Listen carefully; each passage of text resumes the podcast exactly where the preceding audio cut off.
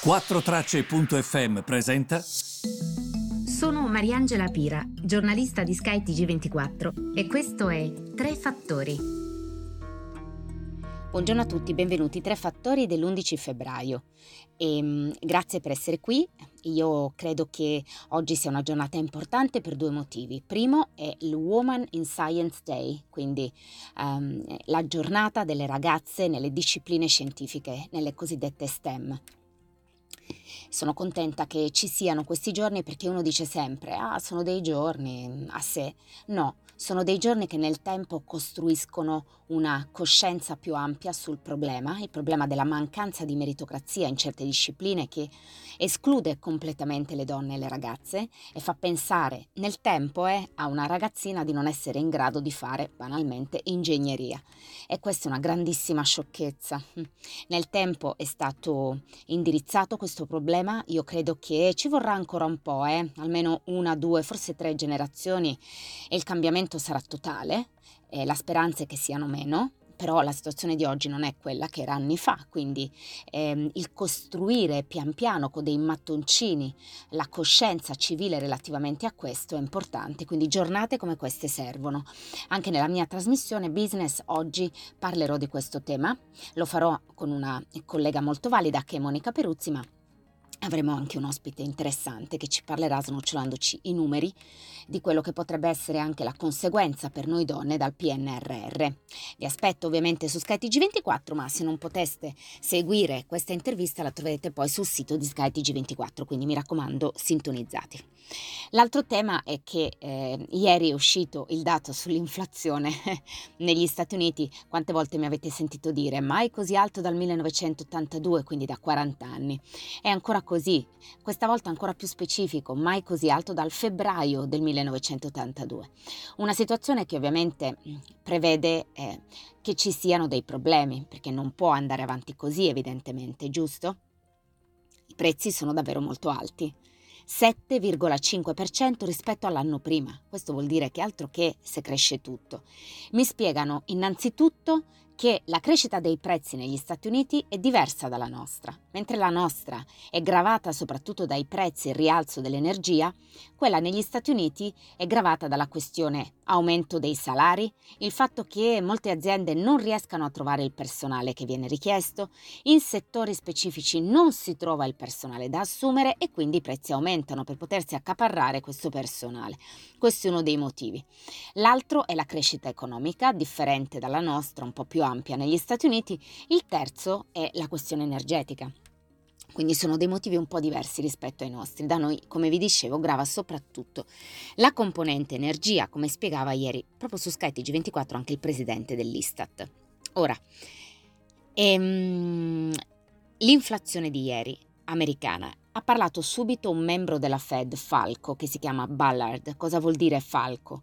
Vuol dire io sono per il rialzo del costo del denaro, che è uno strumento che ha la Banca Centrale Americana per calmierare i prezzi. Quando ci fu la crisi dei prezzi altissimi negli anni 70, alla fine degli anni 70, l'allora presidente della Banca Centrale Americana iniziò una serie di rialzi del costo del denaro, una sfilza, per poter dare proprio sprint ehm, al, a questo abbassamento dei prezzi.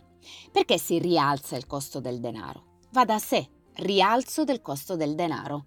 Vuol dire il denaro è più caro, il denaro costa di più, quindi si toglie moneta perché chi è che lo prende in prestito, a partire dalle stesse banche che chiedono in prestito i soldi. Sto facendo un ragionamento veramente molto grossolano per farvi capire come funziona. Alla banca centrale ne chiederebbero meno perché comunque costa un po' di più il denaro. L'obiettivo della Fed qual è? Immetterne sempre meno nell'economia. Ne immetti meno, c'è meno denaro in circolazione, inneschi una sorta di rallentamento e il rallentamento ovviamente i prezzi li fa abbassare perché la domanda cala quando c'è un rallentamento economico, non pensi a comprare. Noi ci siamo trovati davvero davanti ad uno shock di domanda perché l'economia è ripartita, tutti volevamo le cose, quindi di, di quelle cose che volevamo i prezzi aumentavano. E poi uno shock anche dell'offerta, perché molte di quelle cose non arrivavano, perché c'è stato il problema della grande catena di distribuzione a livello globale. O le aziende che non producevano perché non arrivavano i componenti. Quindi lo shock è stato da ambe le parti, no? Domanda, offerta. Questo cosa comporta? Comporta che non è detto che la politica monetaria, che di solito agisce solo sulla prima parte che vi spiegavo, quella della domanda, io voglio un bene, quel bene ce n'è poco e quindi io ovviamente per accaparrarmelo pago di più per quel bene. La, bene, la, la Fed agisce di solito su questo, non sullo shock dell'offerta, su cui non ha il minimo controllo, come noi del resto, come le aziende o come gli stati. Quindi con i rialzi spera di calmare i prezzi seguendo il processo di cui vi parlavo poc'anzi. Ballard vorrebbe un rialzo di 50 punti base già subito a marzo e non esclude addirittura l'ipotesi che avvengano dei rialzi anche in incontri straordinari della Fed. Cosa vuol dire straordinari? Vuol dire fuori calendario. Cioè se vediamo che c'è un dato che ci preoccupa perché questi prezzi stanno salendo e dobbiamo comunque contribuire a che vengano abbassati, io a questo punto posso assolutamente operare un rialzo dei tassi per abbassare i prezzi anche fuori controllo ordinario, quindi anche fuori incontri ordinari della Fed. I famosi meeting che si tengono una volta al mese per due giorni, poi alla fine il comitato decide di dire che cosa vuol fare sul fronte dei tassi. Lui dice ci potrebbero essere anche degli incontri straordinari. Poi c'è la famosa riduzione del bilancio della Fed. Ballard, sempre questo membro molto aggressivo che punta appunto a rialzare i tassi perché dice noi dobbiamo controllarli questi prezzi, così non va bene, vorrebbe che la riduzione del bilancio partisse nel secondo trimestre, quindi non dopo, già nel secondo trimestre di quest'anno.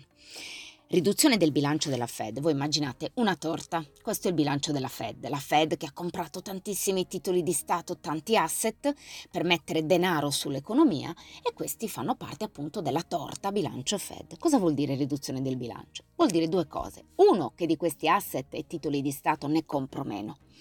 Uno, che non li rinverdisco quando scadono e quindi posso non comprarli di nuovo. Tre, che vendo quelli che già ho. Qui riduci la mia torta dei titoli di Stato che io possiedo. Quindi non solo riduce il reinvestimento in quello che ha già, che ha già acquistato, ma anche magari con vendite di ciò che ha già che la Fed ha in bilancio. Che cosa ha in bilancio la Fed? Da cosa è composta questa torta? Composta da Treasury, quindi titoli di Stato a 10 anni americani, a 30 anni americani, titoli con sottostanti i mutui. Insomma, ehm, ha una torta di asset importanti, quindi titoli di Stato in generale.